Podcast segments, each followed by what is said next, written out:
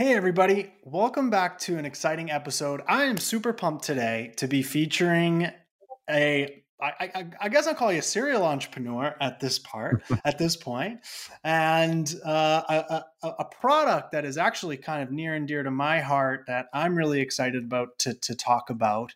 Uh, but also, I think a product that not only you know helps people, but can change lives, do really interesting things, all from a very simple idea. And we all love that.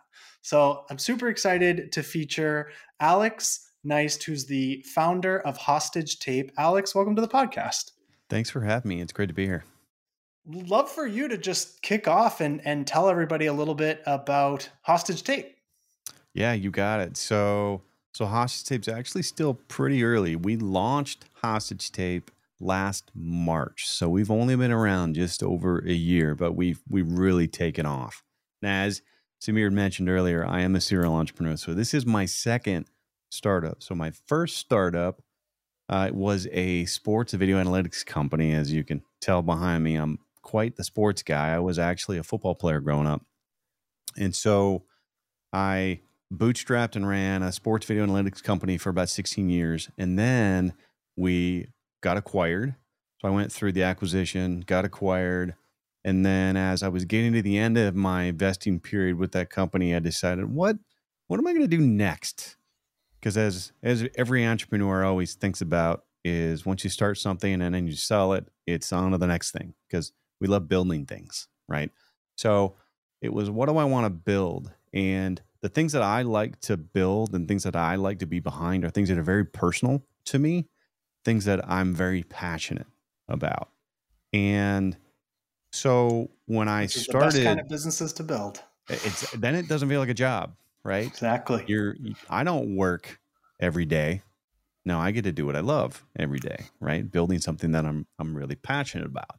So the so the company was really uh, it was built out of uh, really one of the most difficult times of my life uh, ironically. I mean, I think a lot of times great things, great men are built out of some of their worst moments, some of the worst things that happen to them. And I actually went through a divorce. So that divorce was really brought on by the fact that my wife and I, we just, we started to grow apart because I was a huge snorer. Snored so bad that she couldn't sleep in the same room as me. And so that went on for a period of five, six years in our relationship. And it anybody who knows this knows that it just kills the intimacy. It kills everything with the relationship. Many people start sleeping in separate bedrooms, which we did. And and then just that resentment builds and builds and builds. And then eventually we just be separated and and then we got divorced. And it was a pretty it was a pretty rough divorce. It wasn't good for the kids uh, and all the those things that happened. And so it was during that time when we were apart that I had that self reflection period that most men do of, all right, what do I need to do? What do I need to do to improve myself, to work on myself, to take this experience, to become a better man, to become a better partner, to become a better father, and how my health was something I really wanted to work on, which is ironic because I was such a high level athlete my whole life that once that ended for me, I kind of didn't know what to do. And so then my dad bod set in. I wasn't really taking care of myself and I'd gained a bunch of weight. So I knew, okay, there's got to be something that I can do to fix my snoring. Like this can't be normal, right?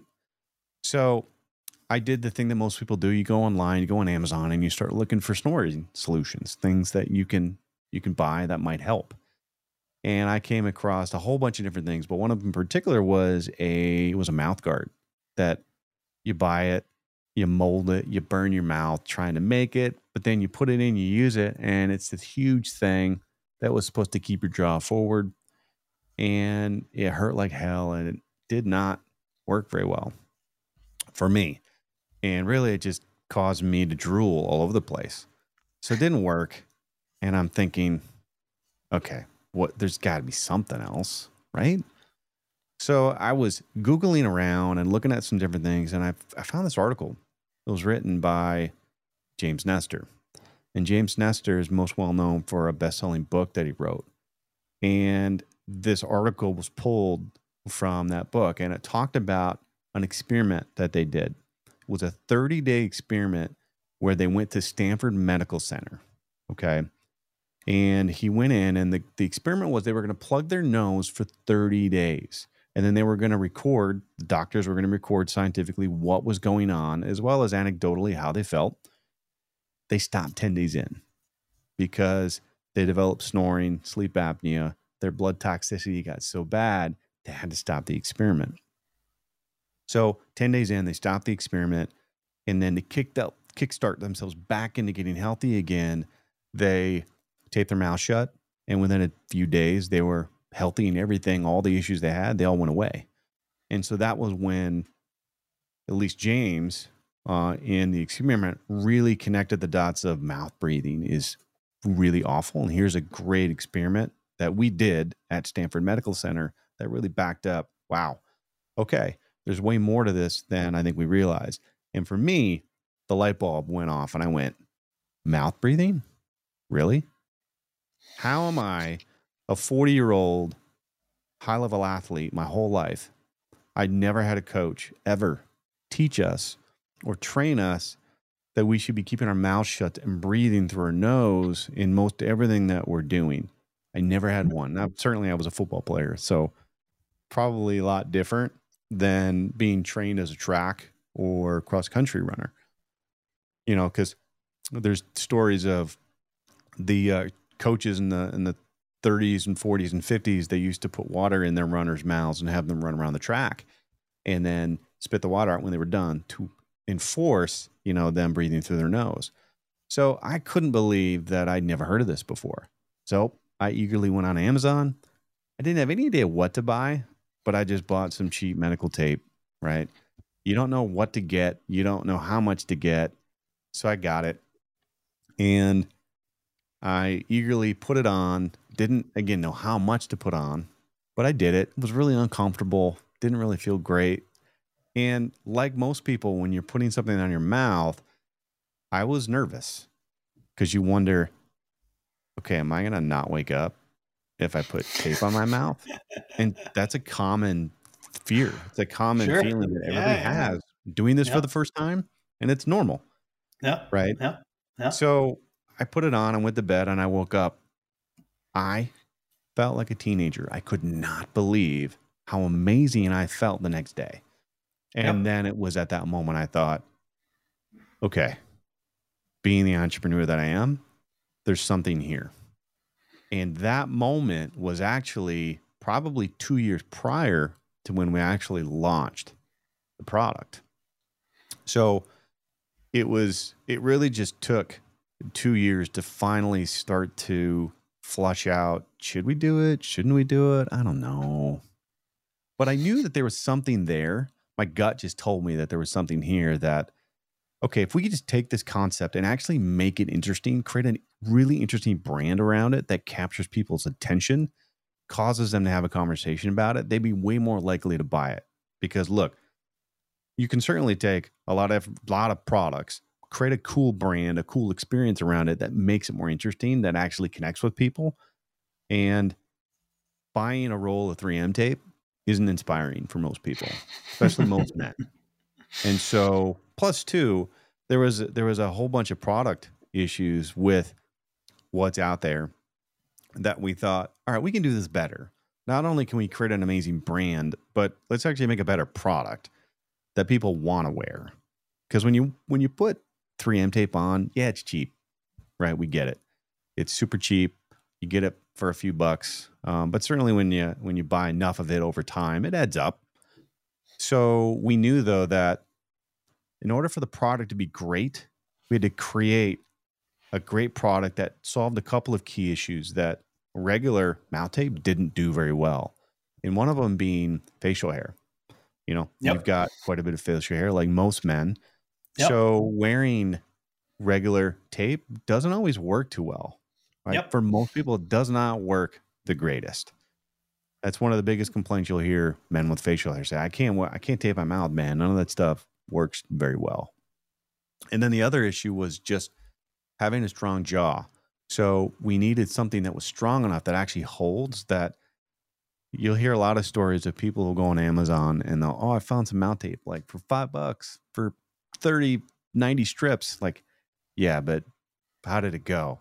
Oh yeah, I tried it and I I woke up. I don't know where it was. It was like on my shoulder or like somewhere. Yeah. Did I eat it? I don't know where it went. Right. So that stuff, the cheap stuff, just doesn't really hold very well.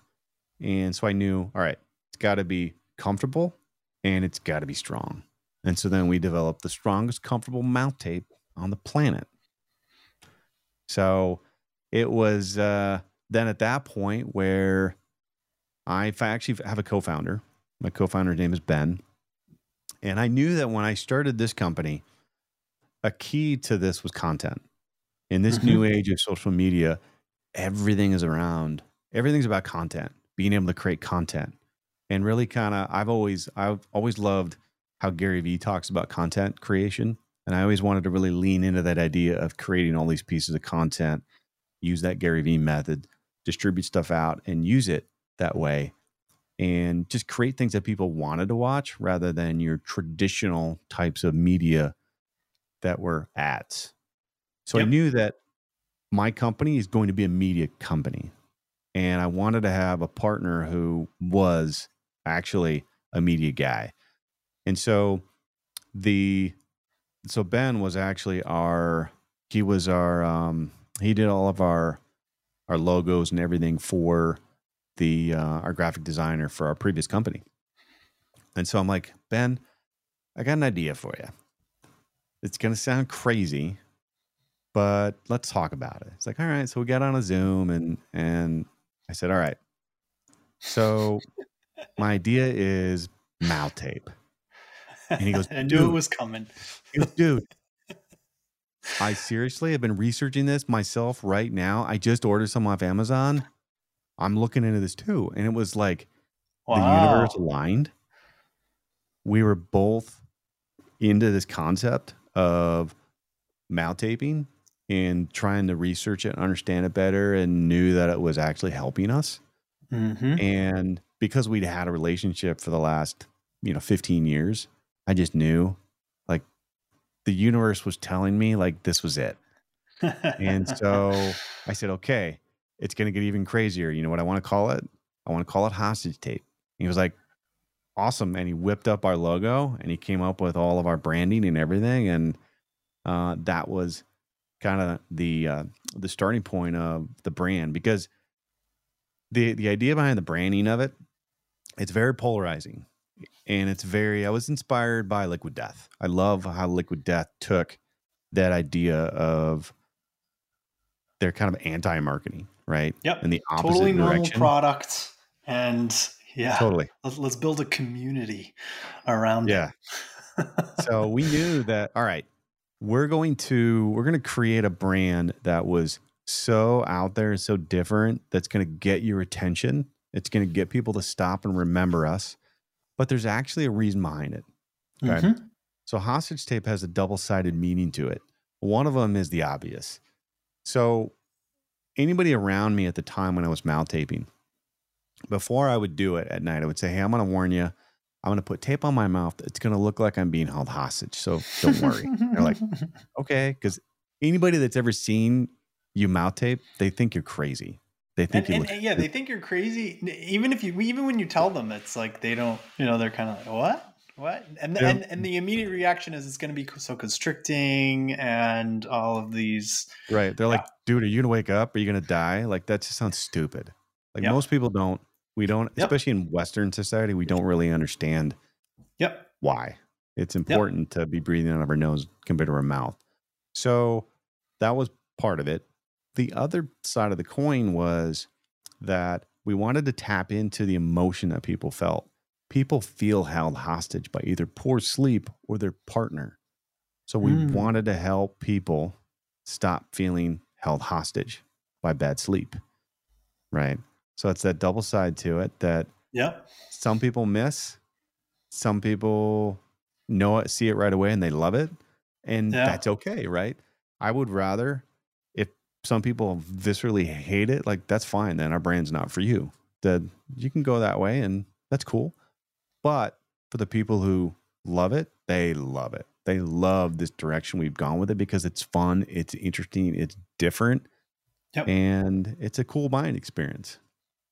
Yeah, no, I, I- I love it. Taking the, yeah, simple concept. You're not, it's nothing reinventing the wheel, right? You're, you're not coming up with this brand new thing that, you know, in theory doesn't exist, right? But then you're you're doing it for a noble cause, right? For your own sanity and your own relationship, and but then on the other hand, yeah, doing it in a way where, yeah, thinking about the marketing, thinking about the brand almost first which a lot of people miss. It's very secondary, right? They maybe they're thinking of the product first and the brand kind of comes after.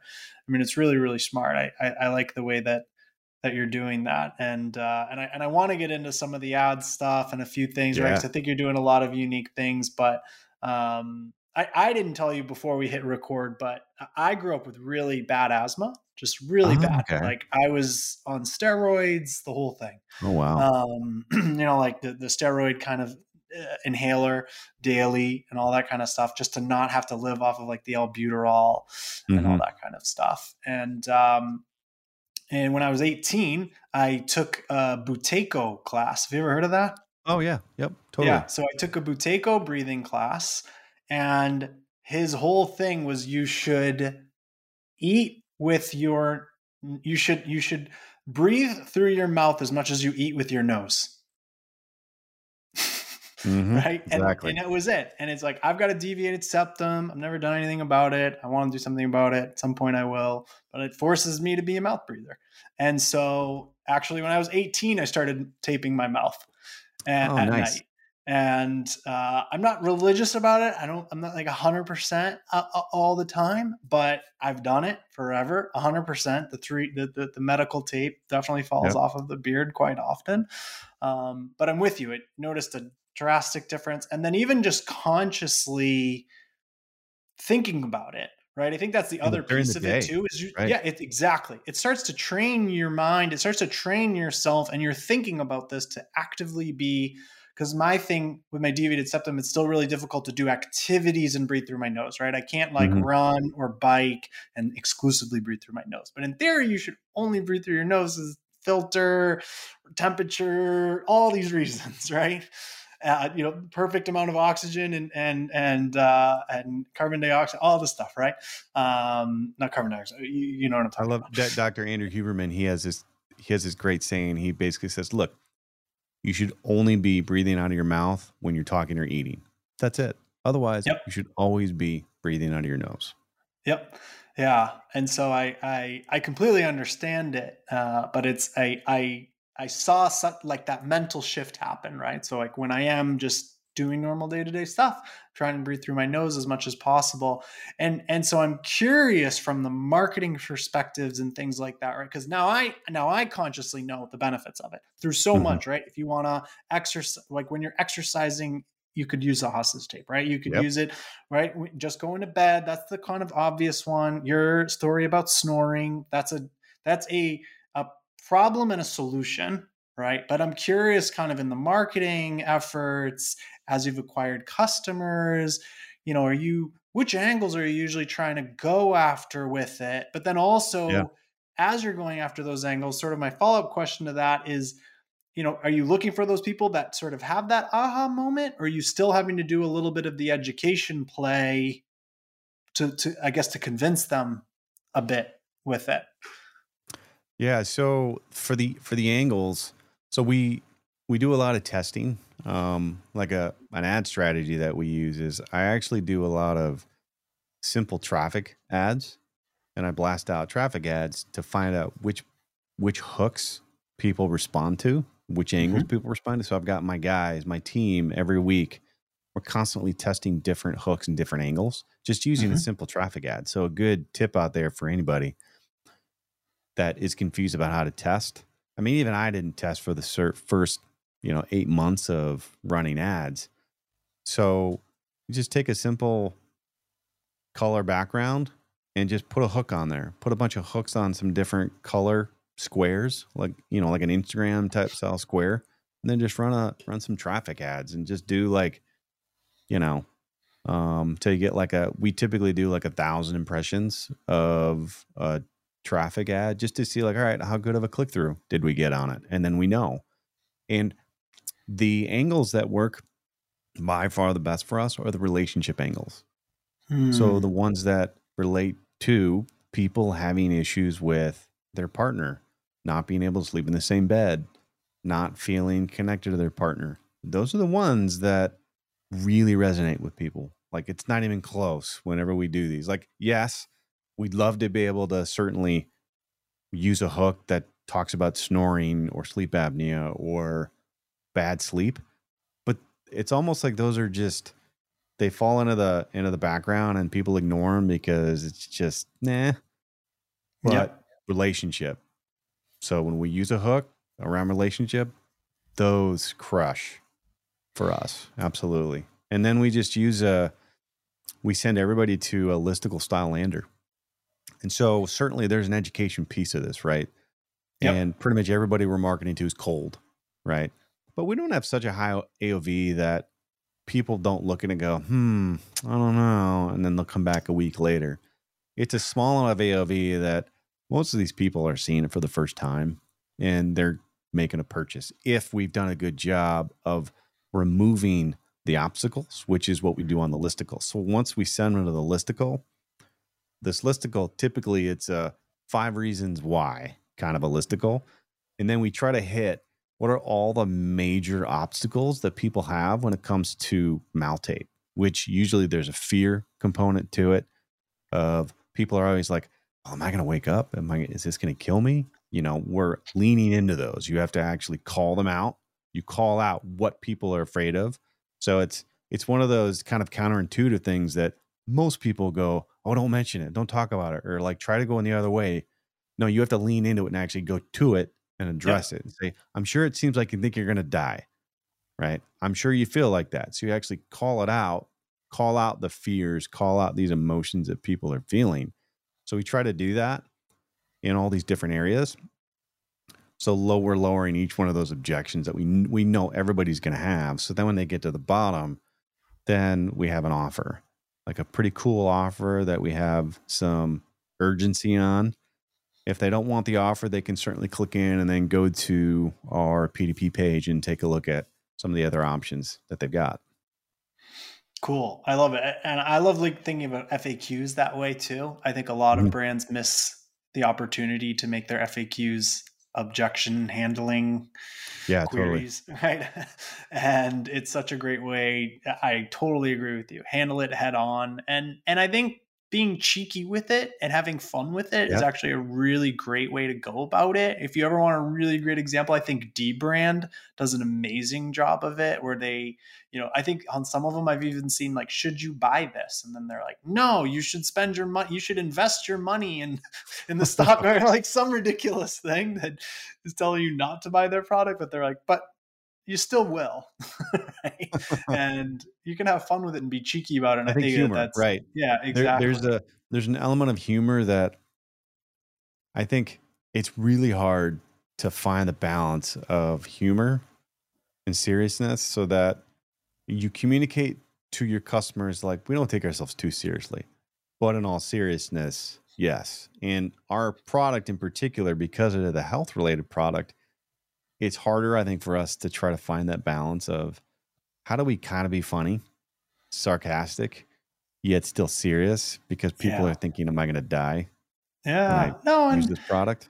So Yeah. No, and, and it's a serious thing. I mean, it's depending why they're purchasing the product. You know, it's it's a it could be you know it's a serious thing, right? Like, I mean, to your point with the snoring, a lot of people have tried a lot of things, and maybe they use the nose strips, for example. But the nose strip doesn't matter if you're still breathing out of your mouth, right? Like so, like they Right. could have tried a lot of these things, but then it's like, oh, I don't want to try another thing that may or may not work, and you know, it's, it's a sensitive subject, right? I think a lot of people. Uh, yeah, I, I, I don't know. I, I Well, people Yeah. feel hopeless. I think the best word is when it comes to sleep issues, people feel hopeless and they don't Mhm. know what to do. Yep. So yeah, no, I, I agree. And and so I'm curious, just a lot of success really quickly. what are some of the growth levers, you know, maybe two or three growth growth levers that you've been pulling in order to have such great success?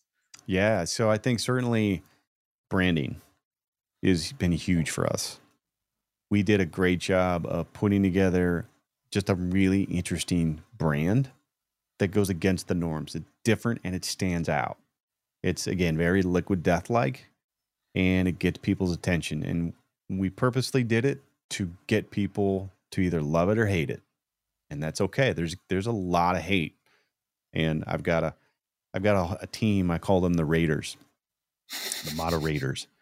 I've got a team of people who they're standing by and we certainly we monitor all of our ads, everything, and and we get rid of all the bad stuff, right? I think that's a mistake that a lot of a lot of business owners don't do is they don't monitor their ads well enough and they're not actually getting rid of bad comments. Because look, there's a lot of people out there who are just going to say dumb stuff. Mm-hmm. It doesn't mean it's right, mm-hmm. but they're just going to do dumb stuff because it's social media and they can hide behind the veil and just say whatever they want and don't realize how it affects this guy who started a business with all his money and he's actually seriously trying to make a difference, right? Yep. So we do a pretty good job of that. And so branding, number one. Number two is just product market fit, having a great product. And, you know, we feel great about the product that we've created. We spent a lot of time perfecting it, getting it to where it is now. And the reviews, I think, speak for itself. When you go to our page, look at the reviews and just look at what everybody says about it. Now, is it going to work for everybody? No certainly not every product works for everybody. There's going to be some people who might say, "Yeah, it didn't really work for me." You know, that's okay. But for majority of people, it's life-changing. And I think that's the most common word people use is this changed my life. Uh, and then thirdly is just Facebook. It's truly understanding my numbers enough to be able to scale Facebook just right and I've been scaling Facebook very, very heavily uh, over the last, especially over the last four months or so. It's hands down by far the best channel.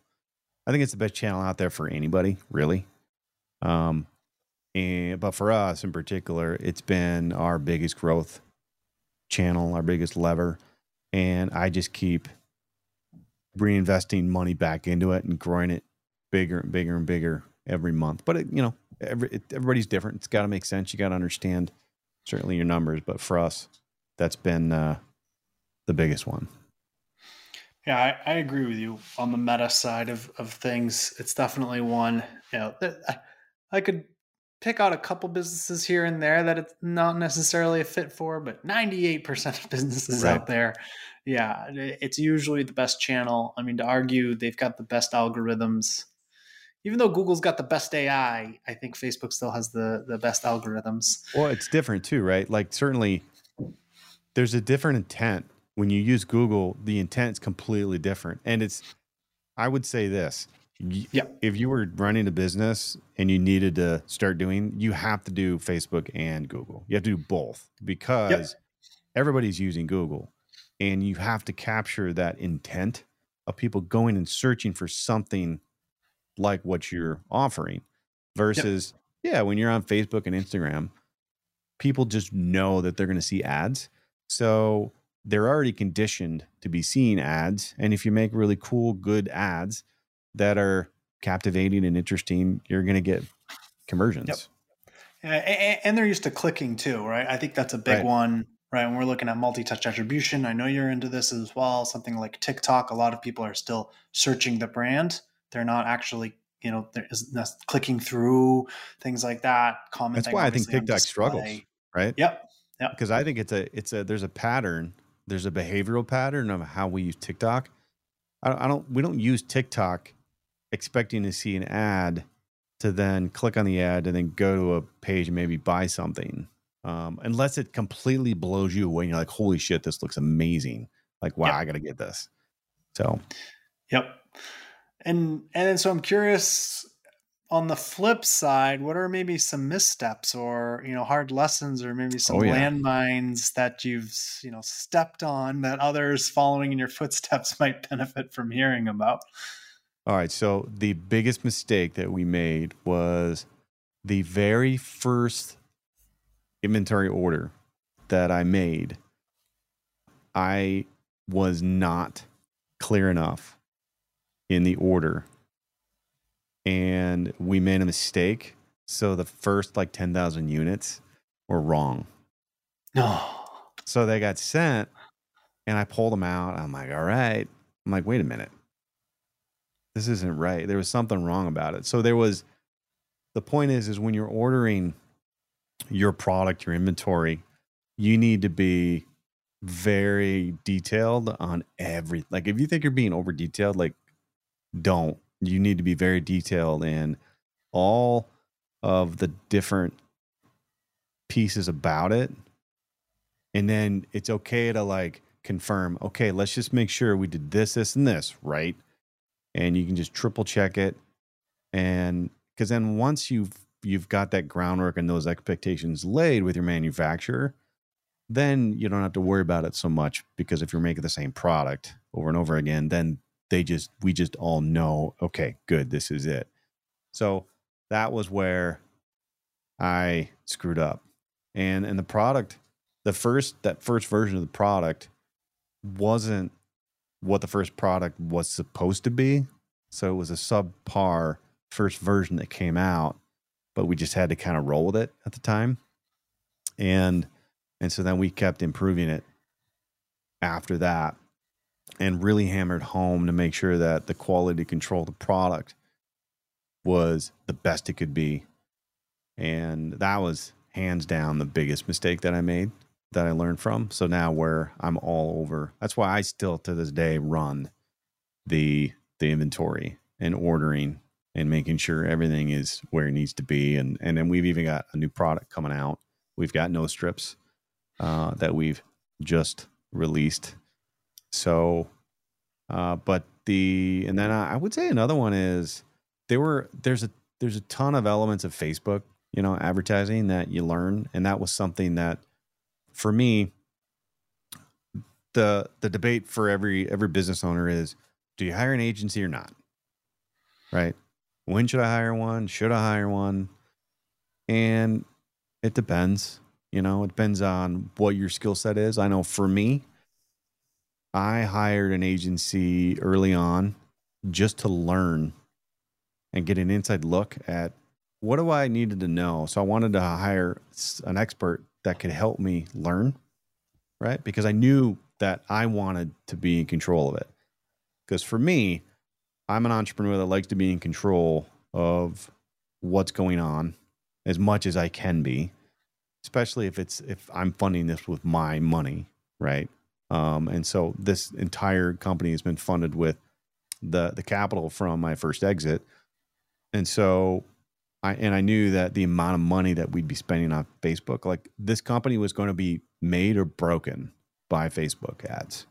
Mm-hmm. So I just knew, okay, I'm going to have my hand in this and I'm I need to be I need to have complete understanding of what's going on because I'm not just going to sit back and let some agency I hire dictate the success of my company because they don't have everything in it like I do. So I learned, and then I eventually got rid of them because I I learned enough to know I know what to do. But even then, once I got started and I was doing it, like it took us the longest time to get video.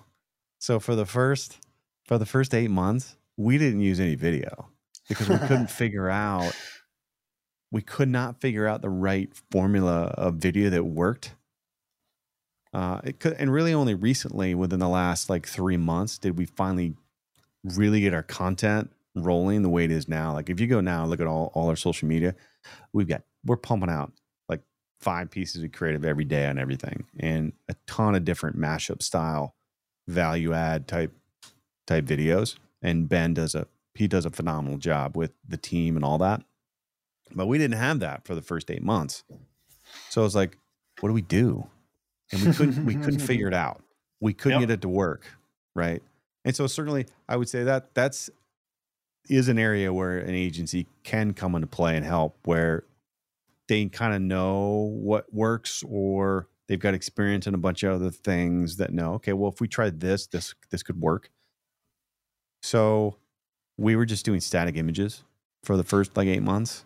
Hmm. Um and so I would say that it's it's the kind of creative that we were using. We we could have if we could have learned a little bit sooner, then I think Yep. the success of our our Facebook ads could have been better.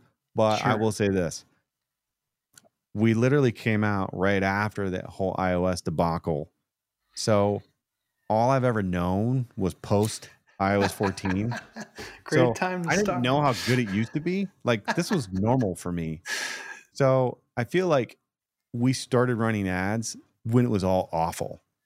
Yep. So I kind of wonder, like, would it have really mattered? I don't know, but I basically went through the front lines. I got all bloody. You know, I, I learned all the good things and bad things you do and don't do, and then we've came out the other end of it, and um, I've come up with a a really unique Facebook ad strategy that I don't think anybody else is using, but I've studied a lot of a lot of high spenders and put together a pretty interesting strategy now that I've got my team running that uh, allows us to scale really, really well. So Interesting. Um, do you want to yeah, we can talk about it. any of it? Yeah, Yeah, of course. absolutely. I- Of course, don't- everyone's at the edge of their seat and they want to know as much as you're willing to say about this yeah, strategy. absolutely. So okay, so my biggest issue as we continue to get bigger and bigger and bigger was scaling, and like most people, scaling ad sets becomes problematic because if you scale them too big, right, they become unstable, and then they just fall apart, and then you have to try to figure out a new ad, new strategy, whatever.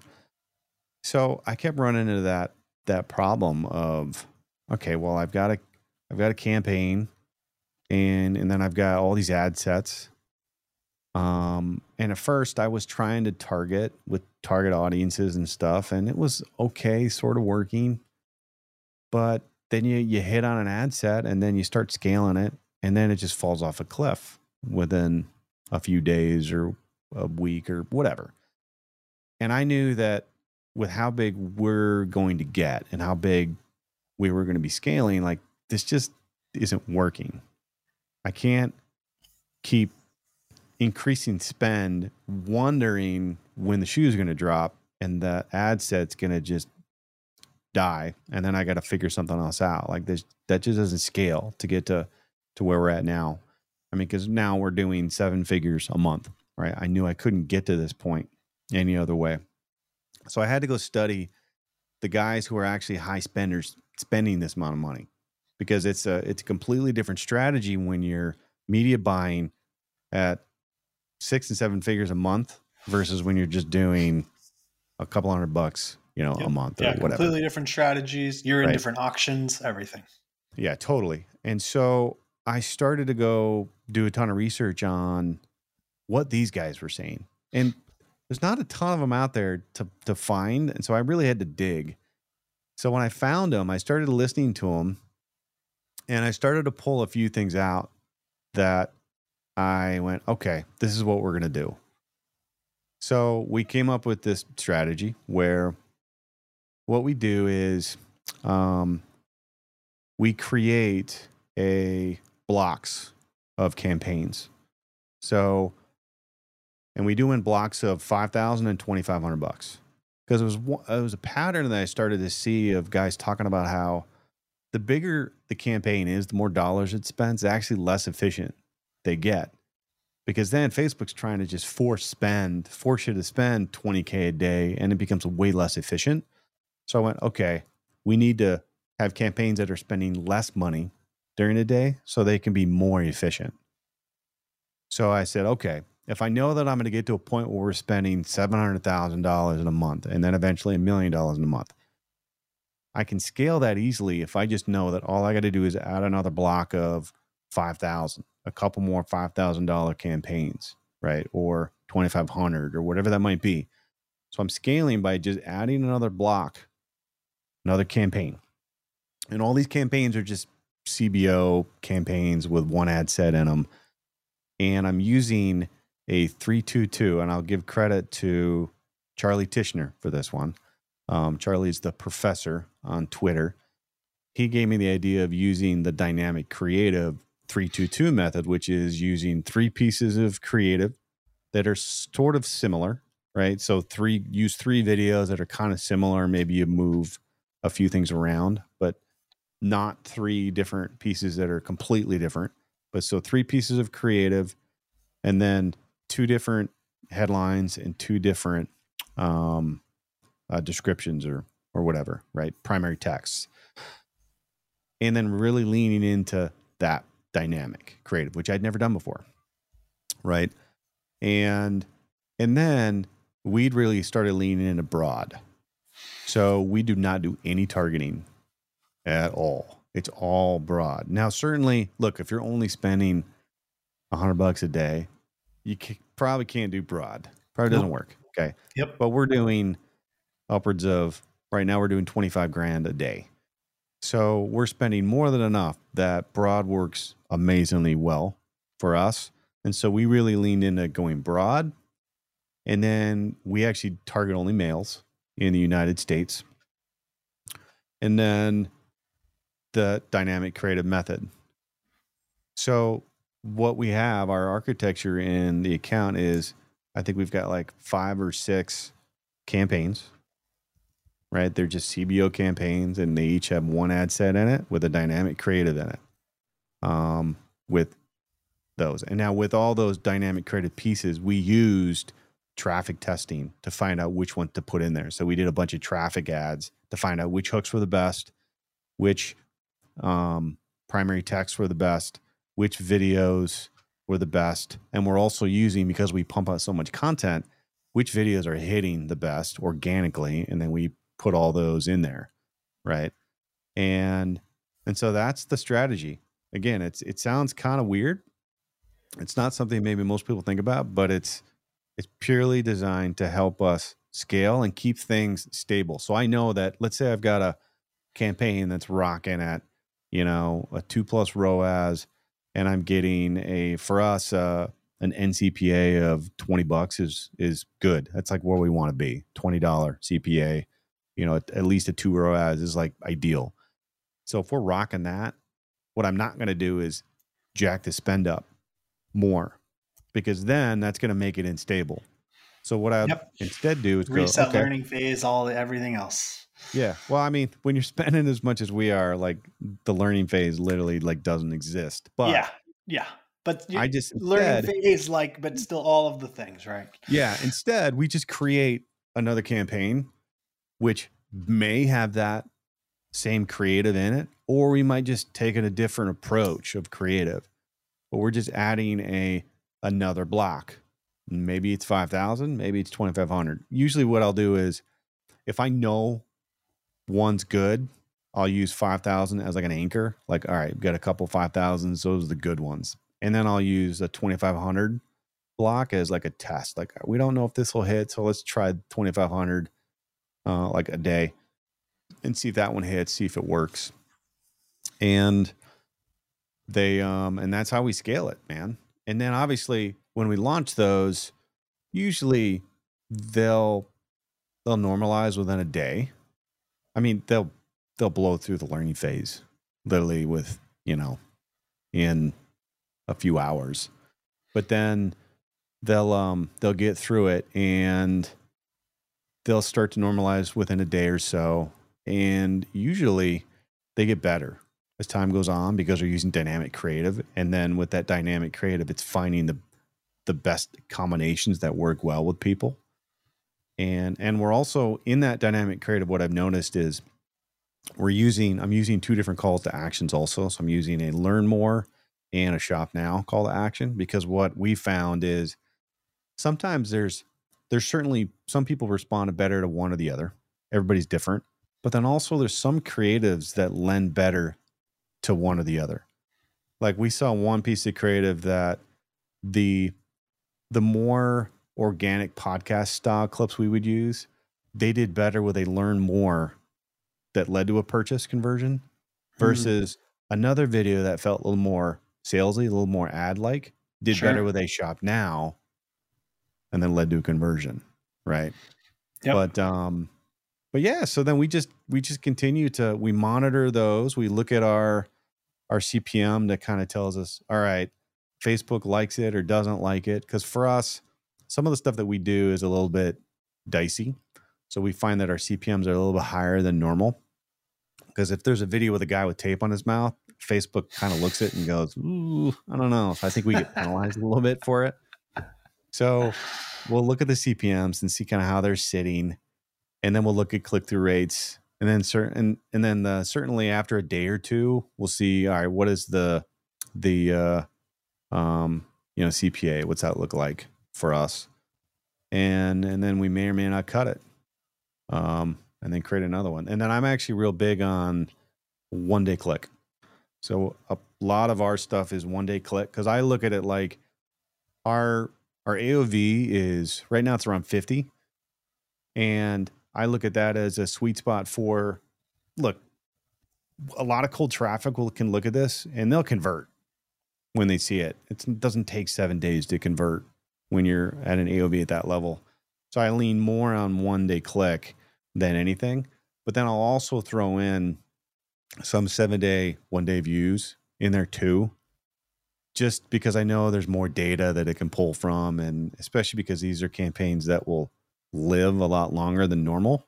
Sure. That who knows? And so we're playing with that a little bit on on having the few, but we're more one day click than anything. Yeah, I, I like that. And, and so then when you determining to kill, you just keep them running, or when do you determine to kill like your campaigns off then? So for me, like we have our benchmarks. Like I said, if we've got a a ROAS target, I'm not I'm not huge. Charlie wouldn't like this. Charlie always, if you've ever if you follow Charlie at all, he he uses the term "fuck ROAS." Um, ROAS is a is a bad term. I'm not big on ROAS, but at least helped me understand like first order profitability and cash flow. I know that if I've Yep. got a good ROAS, I've got more cash flow coming in, and I know that it's possible that I can have a good ROAS. So I would rather certainly have that than not. Yep. So I'll look at ROAS, but then the CPA, um, and and then I'm looking at CPM and then click through. So Yep. all those things will might tell me, all right, these are our benchmarks, guys. This is what we're looking for. And if something gets way out of whack, then and it, and if it's way out of whack for more than a couple days, then I'll kill it because I'm looking for because we're scaling so big for so long. I'm looking for efficiency, right? I know Yep. that okay, even though this might be getting sales, like like we'll have a campaign that campaigns that do 100 to 200 conversions a day. Like that's kind of the ballpark we're in each one of these. So even though it did 100 conversions, that doesn't mean it's efficient and that it's actually going to scale long term. So I might kill it because I know that well the CPM is double what it should be. So it's going to be super inefficient and my CPA is going to just get creamed and just Yep. not be good over time. Yep. So I'm looking at that kind of a those kind of things. And then we're using triple whale certainly to help make sure that everything looks good, the blend of everything looks good, and then helps me make smarter decisions when we do cut things to Sure. know. Um, but Facebook, their data is way better than it used to be. So I am Yep. trusting the data I see in Ads Manager way more than I was. Yeah, and and I like the the what you mentioned about agencies as well, and I think it's an important thing to maybe just touch upon for two seconds because. I mean, obviously, I run an agency. I'm going to just say that Fetch and Funnel is the best agency out there, off selfishly, of course. but I think it is an important thing, right? And I agree with you. Like, actually, when we grow a client to such a success that they feel, you know, the need to build an in-house team, like th- that's a win for us. Of course, like we could still maintain them, and you know, there's pros and cons to both of those, um, right? But uh, yeah, I I I think that that's always kind of like a win in my eyes, right? Because it's like they're like, hey, I can have this team now, and it makes sense, and etc. But Right. even in, when you're in the early days, to your point, you probably need an agency because you're not an expert. You don't have to necessarily become an expert, but I think it is really helpful for you to to learn some of the basics because just every agency is not created equally and there's just so many more bad agencies out there than good ones unfortunately. And so then it's you if you don't know what you don't know there's no way for you to tell if they're doing a, a good job or a bad job. And so i think at least if you know a nut right i have this one client who's a doctor he was a you know mechanical engineer. The guy's just super smart numbers guy. So he learned facebook kind of in and out but he doesn't want to touch it. He doesn't want to run it. He doesn't want his team to run it. He doesn't want to have a figure out how to hire the right media buyers in order to do it but he's still like the most analytical guy, one of our clients, right? Looking at the campaigns and everything. And I love it because I'm like, hey, I like it, right? You're holding us accountable, you're holding yourself accountable, all this stuff, right? I, I love that. Um, so I definitely encourage people to learn it. You know, it's, and it's, I think it matters too. Like, okay, you gave a great example of you've got a guy who's a doctor and probably runs a practice. He's got enough on his plate that he, a guy like that, doesn't care. He probably doesn't want to run his own Facebook ads, and he doesn't. He wants way less to do with it, and that makes sense. Whereas somebody like myself, no, I want to be in the thick of it. I want to have my hands and all of it, pulling the drawstrings, because I am spending so much money in it, and I, that's just the way I'm made, right? Yeah, so it yep, depends no, on. I mean, on you. And, yeah. Yeah. And, and, his whole business is online education. And so actually okay. he, his whole business like lives and breathes by meta. Um, because we, we like, you know, doing good on YouTube, Google, a few other things, but it, it it's still like 80% of his business. Right. right. so yeah, he still kind of lives and dies by, by meta these days. But, um, but I, I like your strategy. I think the other thing that a lot of people don't talk about as well is especially when you kind of get in those upper spend levels is running some uh, brand awareness campaigns too, because the brand awareness campaigns actually can get a significantly lower CPM. To your point of sort of the CPM struggle of purchase campaigns, or you could get like two dollar CPMS, one dollar CPMS. Okay. You get these video views for super cheap. Retarget those video viewers, right? Um, but you there, there's like a certain I, threshold though that you spend threshold and everything else. So you have to yeah. make sure. I just heard this this strategy that I just started today to to this, and the idea was there's a strategy to lower your CPMS, and it was to use an awareness campaign, not a not at some like huge large levels, but it was to use a a small awareness campaign, right? Just to have it be running. And then for somehow what it does is it helps lower CPMs on all of your other campaigns. And I've never heard this before because I don't usually run any awareness at all. Yep. Um, I yeah, do, there is I do actually run. This is another strategy I do that's kind of weird, but when I do retargeting, I retarget our um, people who have bought one time for us and haven't subscribed yet. I retarget them for sure, and then I'm retargeting uh, people who've gone to the our PDP page. Mm-hmm. But I retarget those people with a reach campaign. Yeah, super smart because then you can right. tackle. Yeah, then you can handle the frequencies.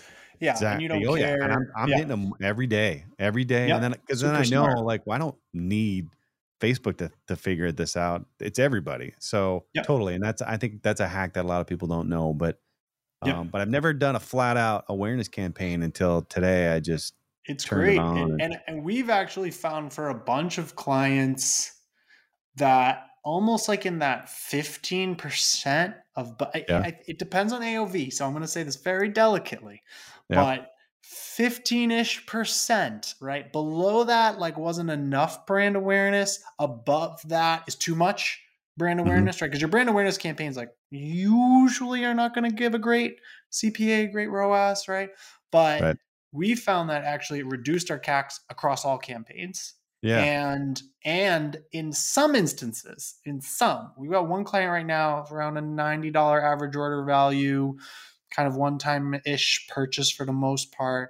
And it's actually the highest highest ROAS campaign month to date right now. I know I, I just was looking at their metrics the other day. Um, but I think it's because the CPMs are just so low in comparison, right? Like the, the click through rates are lower, the CPCs are actually kind of a little bit high. Like our, our, our, all the numbers are so much lower that even though the conversion rate is so much higher, uh, sorry, even the conversion rate is so much lower, right? Because it's a brand awareness campaign, not a conversions campaign. But because the costs are just still so much lower, it's still producing like a higher ROAS than the purchase campaigns. So, what kind of a daily are you typically doing that on that awareness for those? Did you say 15%? Uh, 15% of like the overall budget, essentially. Okay. I got you. Yeah. Okay. Yeah. So if we're spending, you know, thousand dollars a day, whatever, right, 150 or so to to the brand awareness campaign. Okay. Yeah, we did a whole like we analyzed it across a bunch of clients. Funny enough, we actually submitted this strategy to the Shorty Awards last year and won a Shorty's yeah. Awards kind of related to this campaign for the Bouqs company, which is like a flower company. And yeah. for them specifically, we found for their brand, it was like the 15% spend threshold that like it just reduced our CAC mm. like for the entire account. Um, well, and, and like and that account we would drastically scale up and yeah. down for certain months because it's flowers. So there's certain months, seasonality, right? Mother's Day, Valentine's Day that you just want to yeah full blast. I'll say I know I've always had that I that thought of like okay should should we maybe be doing it because for the longest time, you know, you're the Facebook represent those Facebook reps are always saying, "How about we do some awareness campaigns?" And we're always like, "No." but in a product like ours, where there there can be an educational component to it yep. sometimes, or just on awareness, because yep. the idea of mouth breathing and mouth tape, majority of people are like, "Say what?" Like, huh? So. Yep I have wondered. Uh, so we'll see. I guess we'll see if this actually accomplishes the mission of lowering the CPM. Um, I'm not spending 15% of my budget on it.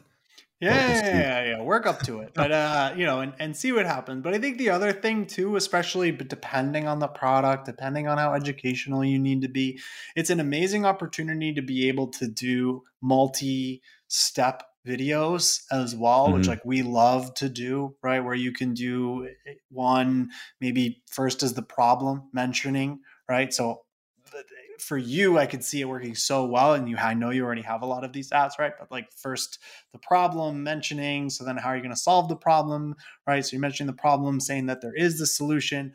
Then and you can run like a brand awareness campaign around that and it doesn't matter because you're getting these crazy low cpms and you're just bringing up this product and, and the problem to so many people for such a low cost. And then of course you retarget everybody that watched 95% of that video or whatever into a second video. Same thing you could run a reach campaign or video mm-hmm. views campaign or whatever and then second video is the workhorse. That's more of the product showcase then you can do a third video message from the CEO, tells why, you know, they built the product, how it's going to help them solve the problem, all that kind of stuff, right? But that's when we're doing Meta, YouTube, all different places, kind of like the right. multi multi video strategy, and it and it works really really well too. So yeah, t- tip to the audience to to be thinking about that stuff because I feel like the video view campaigns had this really big moment a few years ago that everyone was excited about and then everyone kind of forgot about them for whatever reason and of course just focuses on purchase campaigns only. And rightfully right. so you know it's um, amazing um, how so when we do we do these traffic campaigns right? It is mind-blowing how we'll do a ton of traffic campaigns to test the hooks right? And we'll, we'll get some crazy click-through like and we'll send them directly to a landing page just like we would send them on a conversion campaign, like the same landing yep. page, just to like for shits and giggles to see, like, all right, yep. let's see if this actually does anything. You know, we'll get 10 plus convert or a 10 plus click through rates on some of these. And we're getting, you know, like on some of our testing, we might get 50,000 people like to click on some of the stuff just because of volume of what we're doing. Yep. And the conversions, like the recorded conversions, it's like a couple, right? Versus when we run a conversion campaign and we're doing, you know, a thousand conversions a day, it is just amazing how big of a difference that is. Whatever Facebook's doing, however they're targeting people, it is amazing. I mean, they just know, right? They know the click happy people. Like I, I click a lot, but I don't buy a lot. And so Facebook yep. just knows get a traffic campaign in front of Samir. He's going to click that thing. and yeah. for me, I love it because I'm always analyzing pages and websites and looking at CRO and the ads and just I'm funnel hacking in my brain. right. But uh, yeah, Facebook, I mean, they just know. That's why I say they've got the, the greatest algorithms. And if you think that you're smarter than the algorithms, you're just sort of fooling yourself. So. Predictable. Like, yeah. The fact that conversions are so predictable with Facebook. Like the fact that we can scale and put up and know that we're going to get a thousand conversions a day and it's just like clockwork right now. And then when I want to push it up to 2000 a day, I can do that. It's just amazing. You can't, yeah, I, yeah. you can't do that with anybody else. Like I can't predictably do that with Google or anybody else. Well, and you think because uh, I mean it makes sense, right? There's a pixel on almost everybody's website, so Facebook knows I've bought, you know, a Sony camera, I've bought a camera bag, I've bought a couple tripods, I've bought a you know, microphone. So they're like, oh, Samir's a camera guy. We know we can get some camera crap in front of him, and he's gonna get buy it, right? So, yeah, I mean it, it makes perfect sense. I'm I'm curious what what are some tips that you think e-commerce businesses can do to stay relevant as opposed to just following trends? Because i feel like you've touched upon that a little bit or danced around it a little so, bit. so you're asking me what brands can do to stay relevant without just doing a trend. I would mm-hmm. say the content strategy. I, I talked about that earlier that's probably one you're getting at is yeah. so certainly yes there's a place for putting out some content that does a trend. You know, like, yeah, you've got Nicolas Cage in a car looking at a guy going like, you know, whatever his name is. Like that's a trend on TikTok right now. Um, and many other trends, but those aren't evergreen. Like you can't run that video for the next 12 months and it's not going to convert. But what does convert, what does stay relevant is actually having a good content strategy of figure out a process where you can start to create video pieces, content, and it's video. I mean, let's just be honest. Like video, reels, uh, shorts, all that stuff. You need to be doing that. You need to put a strategy together, some process together that works for you that you can repeat, you know, continue to do every day or every other day or whatever schedule that is for you, but then keep it consistent. So you almost reverse engineer. All right, what can I do? How much money can I spend? How can I create a predictable, repeatable content strategy, right? That works for you. And then just you do it. And it's going to get old. It's going to feel redundant, but you just kind of keep doing it and doing it. And I think, you know, what a lot of people don't know is I think YouTube's the greatest example of this, where when you actually watch the growth of YouTube creators, you look at it, their first like 12 months, it's like this, most of them, most of them. Yep. But then after flat. 12 months, because they're continually doing content and they're continually doing it, they'll finally go like this and then they start to take off. And it's just the amount of time and consistency that you put into it. And that really goes for every everybody. Mm-hmm. Now, TikTok, you used to be able to get away with not necessarily doing that. You can get lucky, but they're getting they're getting more like YouTube. Their algorithm has been changing. It's getting more YouTube like. It's want longer content now. So I would say figure that out. Figure out a good content strategy that's repeatable that you can continue to do uh, week in and week out that can help your brand in some way. It doesn't have to necessarily be, you know, ads, but there could be an educational angle. It could be an entertainment angle. It could be a combination of them that you find and figure out. So love it. Uh, what advice would you give other founders that are trying to break through certain revenue marks? 5 million 10 million 20 million whatever it is. What advice would you give them? I would say know your numbers right? I think one thing that that i do that i've always done is so this is my second startup but in my first startup and in this one what i've always done is i create a, a working p&l so i've got a p&l sheet that i've got all my numbers in it and I always understand every aspect of my business. So, especially when you're in D2C e commerce, it's so dependent upon what you put in and then get out like immediately. Like the amount of money I want to spend in a day on Facebook, I have to know how much can I put in and then how much I'm going to get out. And then what does my cash flow look like so then I can keep doing it the next day and then the next day and the next day. So I have to have a great snapshot of what that looks like and then how that looks over the next 6 months to a year. And so I would say have a have a P&L sheet that you know is in front of you that you can look at it every day and you can always see how things change and adapt and work. And then you understand what numbers are important for you. For some people like me i run a subscription business. So certainly my cac right? My cpa is important as well as my ltv as we continue to get bigger and we're around longer right?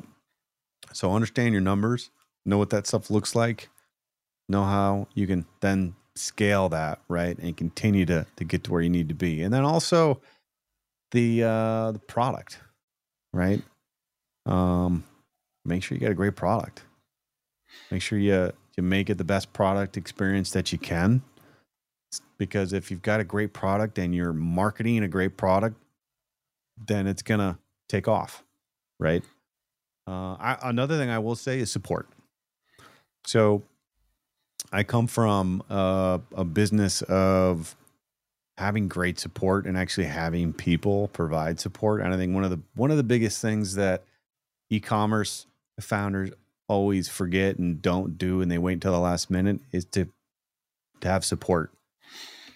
But it's putting putting in a good framework of having support, people who are handling your complaints, your returns, all that stuff you got to start that early. Yep. Right. And then you forecast what that looks like. Like I've got a I've got a whole couple rows of I know that as we continue to get so many orders across the the year, I have my scale of how many agents. Like we'll have 20 agents by the end of the year. Right now I've got uh 3 and I know how many we'll have next month, the month after that and so forth. Um and what that looks like because it takes time to bring an agent in, have him learn the ropes, understand the right way to do it. And there's an art also to providing great support. You can't just throw somebody behind a desk and say, "All right, answer these these issues." There's a right and a wrong way to actually help somebody who's really pissed off because they didn't get their order three day that they paid for. Yep. Right. So no, and that's that's perfect. I mean, it's three super important pieces because if you have this awesome product, you market it right, then you're getting the customer acquisition part right. You focus on customer service and support, taking care of the customer. Now you're supporting the customer lifetime value, improving that. And then if you know your numbers, you may find out that you can pay more to acquire a customer because exactly. of the LTV and everything else. And as both of those improve, yeah, you can just scale both directions. then it doesn't feel it doesn't feel so bad when you're like because I remember the days of like, oh my god, I'm gonna spend five thousand dollars today on Facebook ads. when you know your numbers, you can feel good knowing that. Oh yeah, I know. Even though we're spending five thousand dollars, like I know what we're gonna get back, and what that cash conversion cycle looks like, and how you can continue to move forward, and you can feel great, and you can sleep good at night, right? Yep. Yep. Yeah. Exactly. Um, Alex, I really appreciate the time. Last question: Anything that you're reading lately that you'd recommend? Um, nothing I've read lately, but here's a book that I recommend every single entrepreneur and person out there read. It's called Never Split the Difference by Chris Voss. Great book. Uh, awesome recommendation. We talked about a lot of really awesome stuff customer acquisition strategies, kind of advanced Facebook stuff, a couple creative strategies. Love the listicle idea, ton of great content. Uh, I recommend probably some people might have to go back and re-listen to this episode because I think there's a lot of really good nuggets, uh, you know, in between the margins here. Alex, again, I, I, I, really appreciate the time. We're gonna have a link to to hostage tape in the description I re- certainly recommend people to check it out and, and and give it a whirl. I'll try to convince Alex after the episode to give us maybe a coupon code or something like that. So, yeah, Alex, I really appreciate the time. Thanks for the time. I appreciate it. Don't let bad sleep hold you hostage. Love it. Thanks again.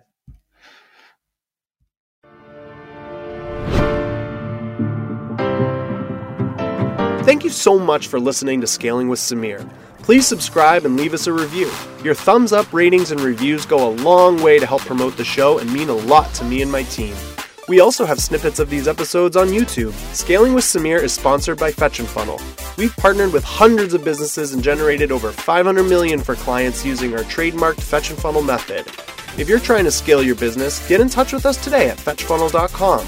You can also get content that you can learn and apply directly into your business to improve results and scale on our email newsletter. If you are a successful business that is crushing it and would like to be on this program, please visit fetchfunnel.com slash podcast guest. Thanks for listening, and we'll see you next time.